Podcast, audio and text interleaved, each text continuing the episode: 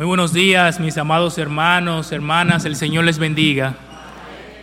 Verdaderamente es un gozo poder cantarle al Señor, alabar a nuestro gran Rey. No tenemos como nosotros expresar el poder cantar a nuestro Dios. La Biblia dice que Jehová es nuestro cántico.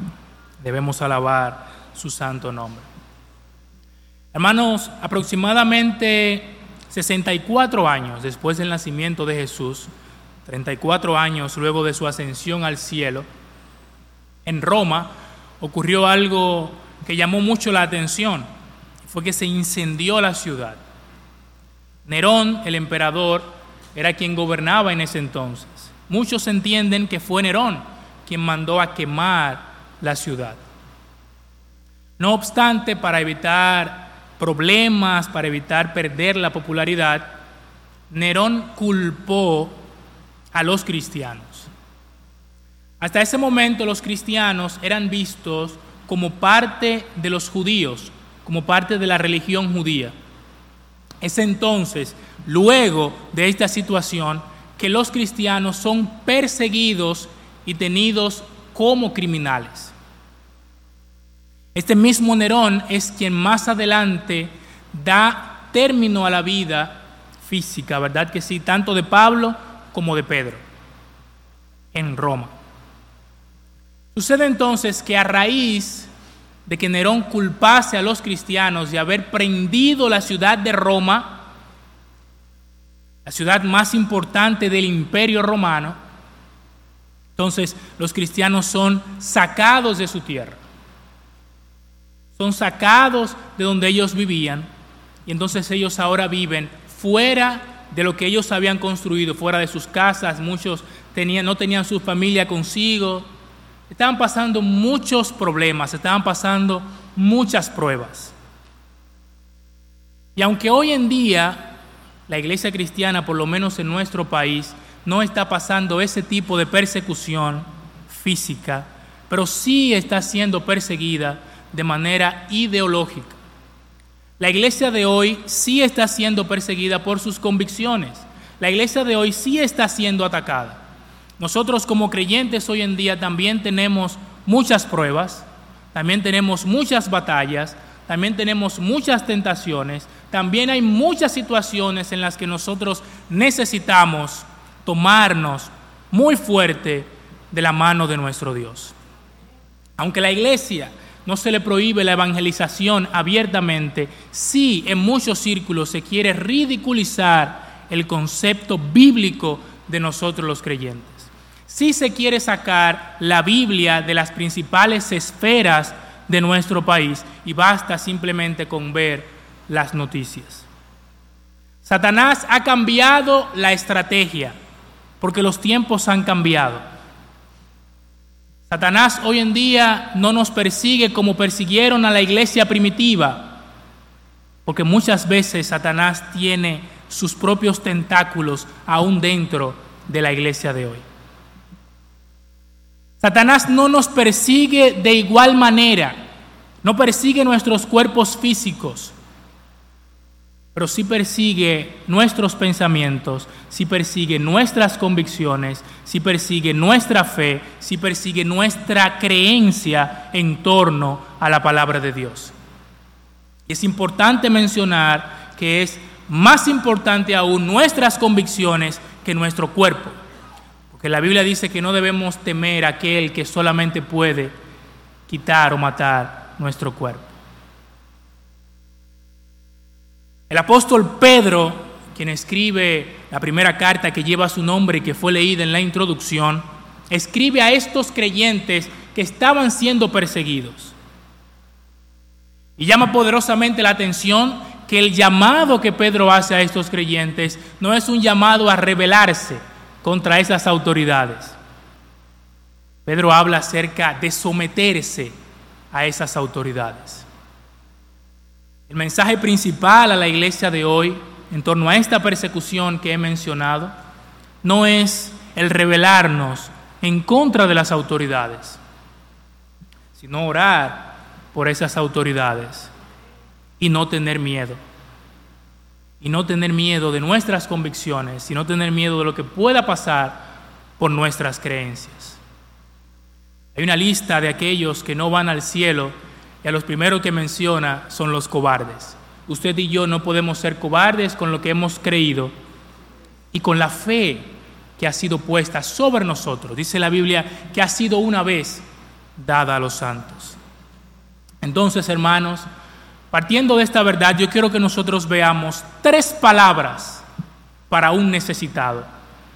En Primera de Pedro, el capítulo 1, específicamente los versículos 3 hasta el 9, hay tres palabras que hemos escuchado muchas veces, pero que son para nosotros necesitados de ellas. Vamos a ir a la presencia del Señor en oración. Señor, Dios Todopoderoso, gracias Señor, porque usted es bueno. Gracias Señor, porque para siempre son sus misericordias. Señor, gracias porque en su paciencia usted ha permitido que nosotros le conozcamos a usted como el único Dios verdadero. Señor, permita que en esta mañana usted hable a nuestra alma, hable a nuestro corazón.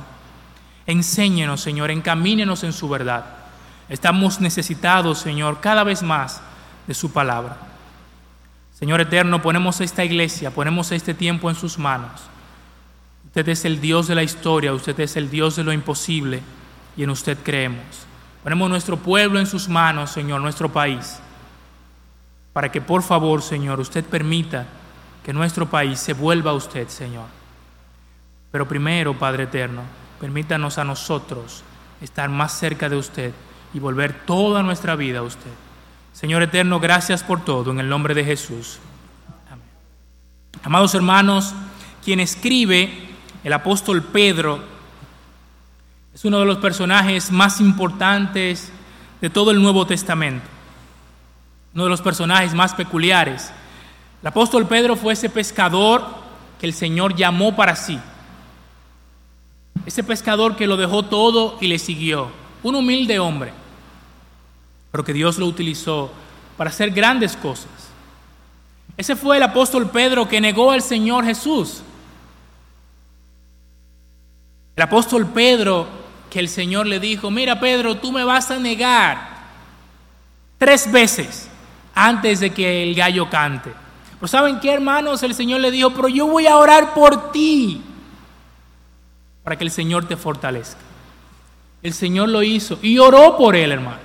Aún el Señor sabiendo qué iba a pasar con el apóstol. ¿Saben por qué? Porque el Señor sabía que con ese apóstol él iba a hacer grandes cosas y con su primer mensaje fueron mínimo tres mil que se convirtieron. ¿Saben qué? En los mensajes del Señor Jesús nunca se convirtieron tres mil. Pero con Pedro en su primer mensaje se convirtieron tres mil hermanos. Tres mil personas. Fue un hombre que el Señor usó grande y poderosamente. El apóstol Pedro, ahí en puertas cerradas, él vio el poder de Dios. Él vio el poder de Dios. Y él pudo ver la persona de Dios, la persona de Jesús en la transfiguración. Pedro fue uno de los que vio al Señor transfigurado.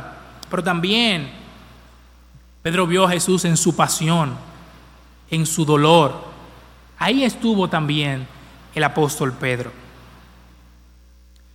Pedro fue transformado, transformado para el Señor y se convirtió en un fiel seguidor del Señor, en un fiel seguidor del Señor. Y por eso en los versículos 1 y 2, él comienza mostrando que él es el autor. En versículo 1, Pedro, apóstol de Jesucristo, a los expatriados de la dispersión en el Ponto, Galacia, Capadocia, Asia y Bitinia. Recuerdan que al principio decía que los creyentes fueron sacados de su tierra, fueron expatriados. Y Pedro está escribiendo a esta gente que no está en su tierra. Pedro dice, elegidos según la presencia de Dios Padre, en santificación del Espíritu, para obedecer y ser rociados con la sangre de Jesucristo. Gracia y paz os sean multiplicadas. Este es el saludo que les da Pedro. Pedro no empieza a decirle, ay hermano, yo sé que ustedes están pasando mucho trabajo. Ay hermano, yo sé que esto está muy difícil. No, Pedro comienza hablando acerca del Dios que lo salvó. Que Pedro sabía que lo que estaba pasando era para bien y avance del Evangelio. Elegidos, escogidos para salvación, pero ¿saben qué, hermanos? También escogidos para esas pruebas. Porque ¿acaso pasa algo de lo que el Señor no tenga control? Muchas veces nosotros oramos, Señor, toma el control de esta situación. Hermanos, el Señor no solamente tiene el control, sino que Él es el control, porque Él es que permite que pase todo en nuestras vidas. Es Él, hermano, quien hace que lo que está pasando en tu vida suceda. Es el Señor. Y el apóstol en medio de los problemas que estaba pasando esta gente, hermanos, los creyentes serán tomados, atados a un poste, prendidos en fuego para alumbrar un camino. Eran tomados por cuatro caballos, atados esos cuatro caballos y los cuatro caballos en sentido diferente alando a una persona a un creyente. Eran arrojados a leones, a fieras salvajes, a pelear unos con otros. A esos creyentes es que el apóstol Pedro les está hablando y Pedro comienza diciendo, bendito el Dios y Padre. Hermano, ¿cuántas veces nosotros en medio de la adversidad decimos, bendito el Dios y Padre? Hermano, no podemos permitir que alguien que no sea creyente nos vea en medio de una aflicción y te diga, pero tú eres creyente, debes recordar esto. No, hermanos, debe salir de nosotros el recordar las verdades de aquel que nos llamó de las tinieblas a su luz admirable. Debemos tenerlo pendiente, hermanos. Pedro comienza diciendo, bendito el Dios y Padre, el versículo 3.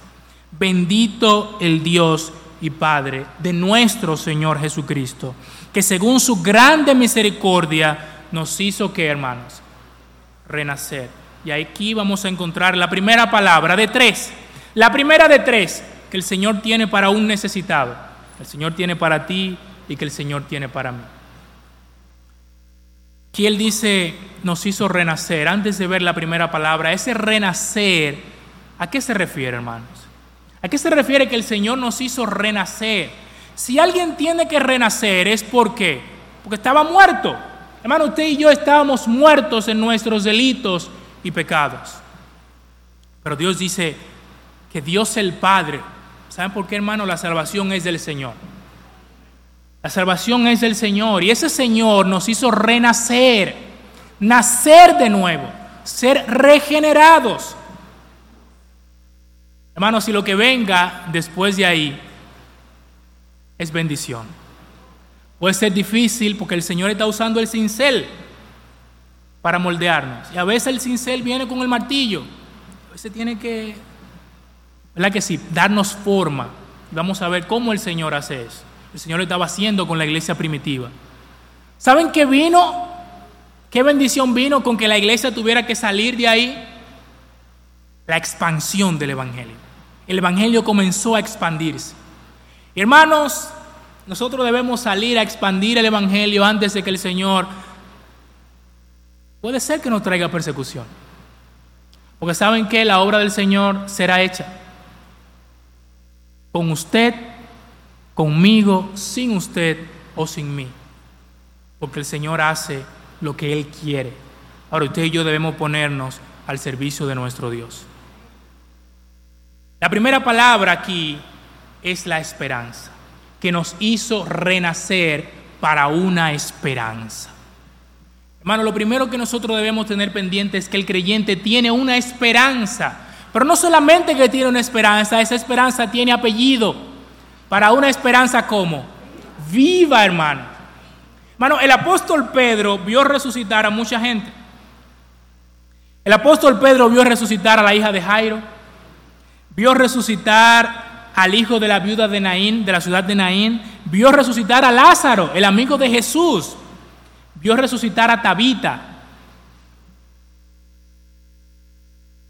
y vio resucitar a Jesús. Entonces el apóstol Pedro puede decir para una esperanza viva, porque nuestra esperanza está viva, hermanos. ¿Usted lo cree así? Yo lo creo así, nuestra esperanza está viva.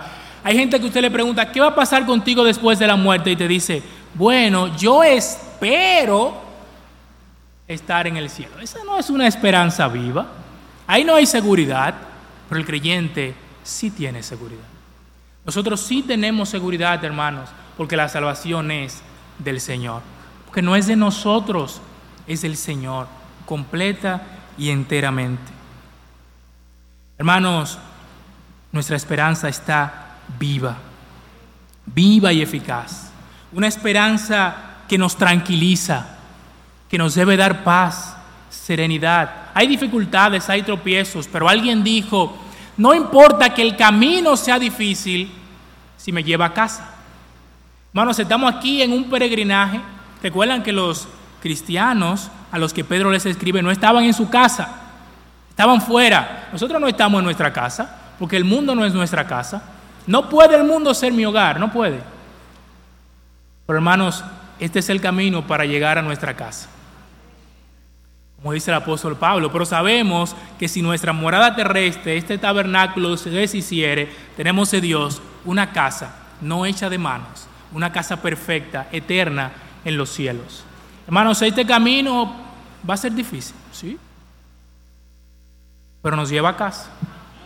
Nos lleva a casa, hermanos, y tenemos que tener esa esperanza fija en nuestra mente, esa esperanza de parte de nuestro Dios.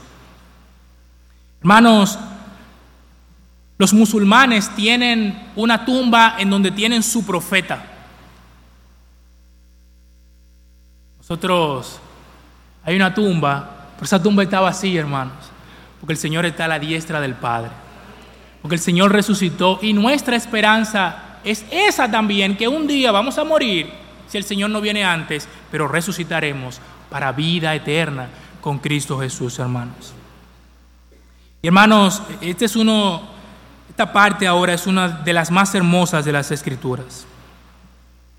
Para una esperanza viva por la resurrección de Jesucristo de los muertos. Y hermanos, oigan esto, versículo 4. Oigan cómo es esa esperanza, oigan cómo es esa herencia. Una herencia incorruptible, incontaminada e inmarcesible. Hermanos, una herencia que no se corrompe. No hay corrupción ahí, hermano. No puede ser arruinada esa herencia. Nosotros conocemos de muchas herencias, gente que tenía mucho dinero, fortunas, y han dejado esa herencia a la siguiente generación y esa herencia se ha esfumado. Conocemos muchos casos. Aquí en nuestro pueblo hay también. Pero hermano, la herencia del creyente no es así. Nuestra herencia es incorruptible. Ahí no hay corrupción. La polilla no corroe ahí. El óxido no corrompe la herencia del creyente. Porque nuestra herencia está segura en Cristo Jesús y su sacrificio en la cruz. Hermano, nuestra herencia es incontaminada. No hay contaminación ahí. No hay cambio climático que afecte nuestra herencia. Hermano, hay gente en la Florida que recibió tierra mucha sembrada de naranja. Vino el Walonville, la plaga, la diaforina y acabó eso, hermano. Eso es terrible. Yo conocí una persona aquí que vino de allá a dar un taller y él dice que todas sus plantaciones quedaron en la nada. Productores locales que producían miles y miles de toneladas de fruta se han reducido a apenas 7 toneladas, 7 mil toneladas. Menos de un 10%. Hermano, hay contaminación ahí hay contaminación, pero la herencia del creyente no. En el cielo no pasa eso, hermanos. Con nuestro Señor no pasa eso. Nuestra herencia no se desvanece, inmarcesible. La flor se marchita, la hierba se seca, pero la palabra de Dios permanece para siempre. Sus promesas son eternas, hermanos. Son eternas. Y nuestra herencia está reservada en los cielos para nosotros. Hermano, está reservada. El Espíritu Santo que nos ha sellado es las arras, es la garantía de nuestra herencia. El Señor sabe, el Señor es muy sabio y Él no nos dio toda la herencia ahora. Él nos dio como ese ticket, ¿verdad? Que es el Espíritu Santo. Porque nosotros somos malos. Somos malos, hermano. No, no nos olvidemos de eso. ¿eh? No nos olvidemos de eso. Pero el Señor nos dio esa herencia y nos la reservó en el cielo. Y un día nuestro cuerpo, nuestro ser va a ser transformado, este cuerpo de muerte va a ser transformado y vamos a hacer, resucitar con él. Y entonces ya no va a ser una promesa, sino que va a ser una realidad, porque vamos a estar cara a cara con nuestro Dios. Una realidad consumada. Porque es una realidad. Porque tenemos la salvación de nuestro Señor, tenemos la promesa de nuestro Señor, pero es una promesa viva, hermanos una promesa viva, una esperanza viva, una herencia viva de parte de nuestro Dios para nosotros. Hermanos, esa es la primera palabra. Esa es la primera palabra. Tenemos de Dios una esperanza viva. Hermanos, no vivamos como los que no tienen esperanza, porque sí hay esperanza. El otro día conversaba con alguien que me decía, Sí, a mí no me gusta discutir ni de religión ni de política. Yo dentro de mí decía, pero esas son dos de las cosas más importantes por las que hay que discutir, especialmente la religión, porque tiene que ver con la eternidad. Yo le decía, pero no discutir neciamente, sino cuando tenemos una interrogante de verdad en nuestro corazón que necesitamos satisfacerla. Y él me dice, sí, yo quiero saber algo. Yo quiero saber qué va a pasar conmigo después de la muerte. Y ahí comenzamos a hablar. Pero hermano, yo te hago una pregunta. ¿Tú sabes qué va a pasar contigo después de la muerte? ¿Sabes qué va a pasar contigo después de la muerte? ¿Sabes qué va a pasar contigo en medio de la situación que estás pasando ahora? en medio de la duda, de la incertidumbre, hay una herencia, hay una promesa, hermanos. Todo aquel que ha sido salvado por el Señor tiene esa promesa, tiene esa herencia. Hermanos, es momento de que nosotros aprendamos hablarnos a nosotros mismos de la palabra de Dios. Hermanos, no dejemos que sea lo de afuera quien nos habla a nosotros. Porque entonces vamos a tener problemas. Porque el mundo tiene una agenda diferente a la de Dios. Si dejamos que sea el televisor, el internet, que nos hable y no nosotros a través de la palabra, vamos a tener problemas, hermanos. Es momento de que eso que vamos aprendiendo de la palabra de Dios lo usemos para hablarnos a nosotros mismos y entonces convencernos de verdad de que tenemos una herencia, una promesa viva, preciosa, incorruptible, incontaminada e inmarcesible en el Señor. Y hermanos, esa promesa no solamente comienza allá, sino que también nos debe ayudar para vivir aquí, para vivir aquí, caminando hacia el allá, hermanos. Hermanos, la segunda palabra es la fe. Una fe práctica, hermanos, una fe práctica. Note los siguientes versículos. El versículo 5, que sois guardados por el poder de Dios mediante qué? Mediante la fe. Hermanos, el Señor nos guarda. ¿Qué nos podrá separar del amor de Dios? ¿Qué nos podrá quitar la promesa de nuestro Dios? Hermanos, somos guardados mediante la fe, dice el versículo 5, para alcanzar la salvación que está preparada para ser manifestada en el tiempo postrero. Hermanos, la fe va más allá, más allá del temporal más allá de la situación del problema, de la situación del conflicto. Los creyentes a los que Pedro les escribe tenían muchos problemas, como hemos visto, pero la fe tenía que vencer todo eso. Hermanos, con eso en mente, imagínense una familia a la que ven que a su papá es arrojado a los leones, o que a un recién nacido le quitan la vida así por así, de una manera sangrienta que no puedo describir.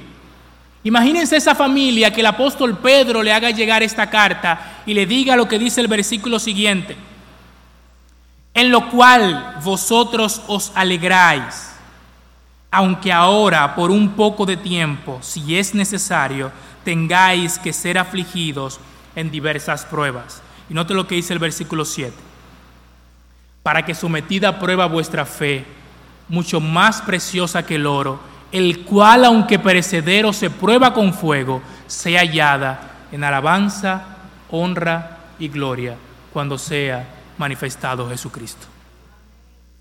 Hermano, miren las palabras que el apóstol Pedro le trae a esta gente. Ustedes van a tener que soportar esa prueba. Van a tener que vencer esa prueba. La fe debe ir más allá.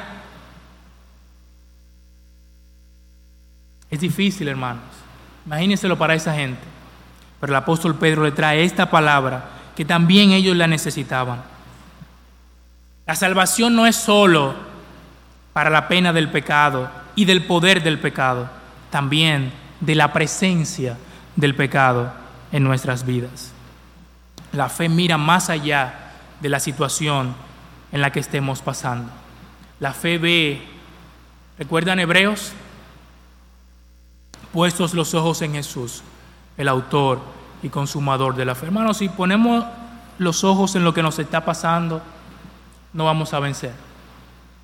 No vamos a vencer. Tenemos que mirar al Señor que permite que eso pase. Porque recuerden que somos guardados por el poder de Dios. Somos guardados por el poder de Dios. Hermano, ¿usted, quiere que algo más, más grande que eso lo guarde? Yo no creo que exista algo más grande que el poder de Dios. Dice la Biblia que somos guardados por el poder de Dios, mediante, a través de la fe. Hermanos, debemos creerle a Dios en medio de la prueba, aunque no veamos. ¿Usted recuerda a Rebeca?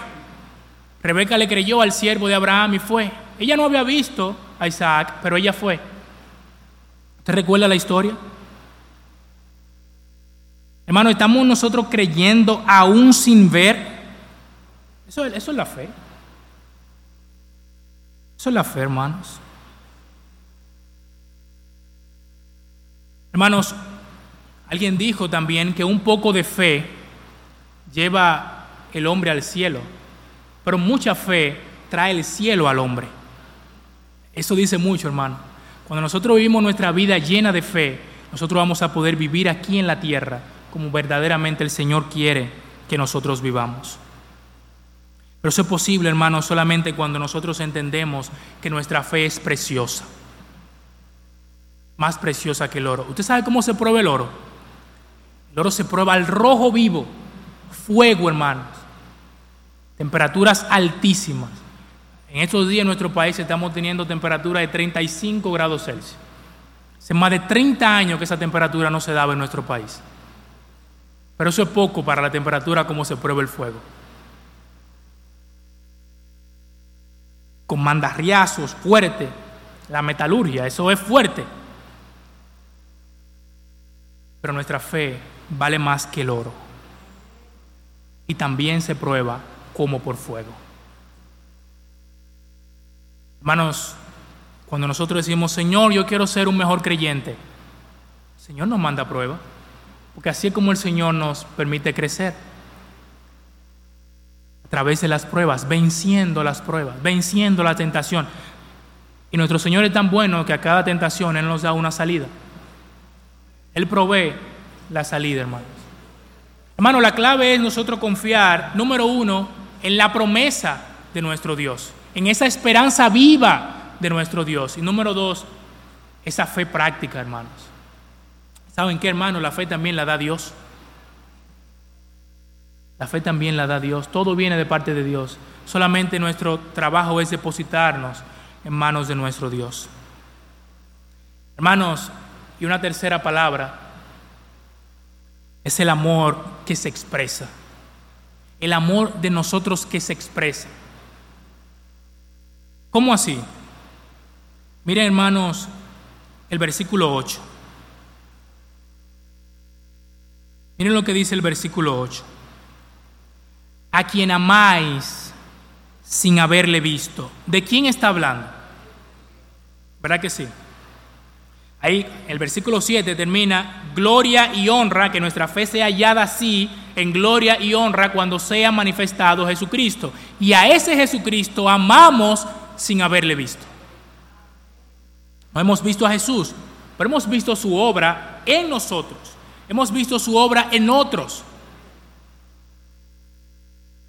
Aunque ahora no lo veáis, os alegráis con gozo inefable y glorioso. ¿Te recuerda cómo se alegró María Magdalena cuando fue a la tumba buscando a su Señor? Y ella le pregunta al mismo Señor, se han llevado el cuerpo de mi Señor, dime si tú lo has visto. Y el Señor le dice, María. Y ahí ella lo reconoce. Y se alegra con gozo inefable y glorioso con la resurrección de su Señor. Hermanos, puede que sea contraproducente esto, pero debemos alegrarnos en medio de las pruebas. Difícil de entender. Pero sí, hermanos, debemos alegrarnos en medio de las pruebas. Imagínense que el Señor le pregunta a usted, ponga su nombre ahí, ¿me amas? Joel, ¿me amas? Como él le preguntó a Pedro. Pedro está escribiendo esto, pero Pedro vivió eso con el Señor. Él lo entendió porque el Señor lo capacitó para eso. Amado, ¿me amas? De ese amor es que Pedro está hablando. Cuando Pedro respondía, él le decía, no exactamente lo que el Señor quería que le dijera. Pero Pedro lo entendió, lo aprendió y ahora nos está diciendo a nosotros para que lo aprendamos. Amamos nosotros a nuestro Maestro, a ese que nos ha dado esa herencia, esa fe, le demostramos ese amor. Hermano, necesitamos eso hoy en día. Una fe que triunfa sobre la duda. El mundo, este sistema de Satanás, se encarga de tratar de sembrarnos dudas en nuestra mente. Y lo hace, Satanás es muy hábil. Él lo está haciendo desde los niños pequeñitos. Está entrando con temas de la evolución, con que la teoría de fulano, la teoría de fulano, poner en, duda la Biblia y comienza por ahí, comienza por ahí. Y aprovecha cuando a alguien le pasa algo difícil, que le fallece un familiar, que se, que se sufre un accidente de tránsito y empieza a poner en duda la existencia de Dios. Y ahí es donde entra la fe del creyente. Ahí es donde entra el amor, en creerle a Dios, aún en medio de esa situación y aún sin haber visto al Señor. Ahí es donde debemos poner esa fe en acción y ese amor a demostrarlo, hermanos. Hermano, estamos nosotros mostrando ese amor al Señor, ese amor unos con otros. Una prueba de que estamos mostrando el amor a Dios es si, si nos amamos unos a otros. Juan lo expresa así. Entonces, hermanos, tenemos una esperanza viva una promesa viva, una herencia incorruptible, incontaminada e inmarcesible que está reservada en los cielos para nosotros. Tenemos, hermanos, una fe que actúa, una fe que cree aún sin haber visto. hermanos, un amor que se expresa, un amor que se expresa hacia nuestro Señor. Hermanos, nosotros necesitamos estas tres palabras estas tres verdades para vencer en medio de este mundo. ¿Saben qué, hermanos? Se va a poner peor. ¿Saben qué, hermanos? Se va a poner peor. Porque la Biblia es clara en eso. La Biblia es clara, hermanos. Pero ¿saben qué también? El creyente pronto no va a estar aquí. ¿Usted lo cree, hermano? El cliente no va a estar aquí. El Señor le ha parecido bien que usted y yo estemos con Él cuando las cosas se pongan verdaderamente difíciles. Verdaderamente difíciles. Hermanos, nosotros tenemos una esperanza de que la muerte no tiene poder sobre nosotros. Porque Cristo venció la muerte y nos ha dado a nosotros la esperanza de que nosotros vamos a resucitar con Él. Una fe de que el enemigo no nos puede herir. Es esa fe que nos ayuda a mantenernos firmes en medio de la prueba. Para que sometida a prueba nuestra fe, mucho más preciosa que el oro, nosotros estemos firmes, sin fluctuar. Hay muchas cosas hoy en día que están poniendo a prueba nuestra fe. Muchas doctrinas, muchas enseñanzas raras perversas, diabólicas. Pero el Señor nos dice, mantente firme, sin fluctuar, con la fe que ha sido una vez dada a ti. Mantente firme. Y hermanos, un amor, un amor que debe ser puesto de manifiesto. Hermanos, estas tres palabras nos van a ayudar porque van en contra de lo que el mundo enseña hoy. En vez de amor, el mundo enseña el yo. Ámate a ti primero. el Señor nos dice, ama, Señor tu Dios, por sobre todas las cosas. En vez de la fe, el mundo enseña la duda, lo relativo. Hermano, fíjese que en el mundo y para el mundo nadie tiene la verdad. Todo depende de mí, de cómo yo vea las cosas. Pero nosotros tenemos la palabra de Dios. Tenemos la fe que ha sido una vez dado a los santos, la creencia, el conjunto de enseñanzas. Eso lo tenemos de parte de nuestro Dios. Y hermanos, en el mundo no hay esperanza. Por eso hay tantos suicidios. Por eso hay tantos atentados. Por eso hay gente que entra a un lugar y acaba con, con muchas personas. Porque la gente no tiene esperanza. La gente no tiene esperanza. No tiene confianza. Pero gloria a Dios, porque nosotros sí, hermanos. Nosotros sí tenemos esperanza. Y hermano, yo quiero hacerle algunas preguntas para terminar. ¿Qué experiencia o problema difícil hace que te sientas inseguro, ansioso, preocupado? ¿Es posible que te hayas concentrado más en el problema que en Dios? ¿Te ayuda el hecho de tú recordar que Él te salvó y que eres un hijo amado de Él y que eres protegido por su poder? ¿Cuál es la bendición futura que te, das, que, te da más confianza y más gozo? ¿Cuál es esa promesa que te da confianza, que te da gozo, que te ayuda a vencer? ¿Qué puedes hacer ahora para agradar al Rey de Reyes y Señor de Señores? Para agradecer a Dios por esa seguridad que ha puesto en tu vida, que ha puesto en tu corazón, por esas preciosas y grandísimas promesas, para poner ese amor en práctica y esa fe firme en ejecución. ¿Qué puedes hacer para agradecer a Dios por esa salvación tan grande que nos ha dado? Una esperanza, una fe y un amor hacia nuestro Señor. Dios Todopoderoso y Eterno, gracias. Gracias porque usted es bueno. Señor, gracias por este tiempo en el que hemos recordado, Señor, pilares del Evangelio, palabras básicas, Señor, pero que nos hacen mucha falta. Señor, ayúdenos a vivir con estas palabras día a día en nuestras vidas y a enseñarlas también a otros. Señor, permita que esta iglesia pueda pregonar, pueda enseñar esas verdades hacia tantas personas, Señor, que lo necesitan.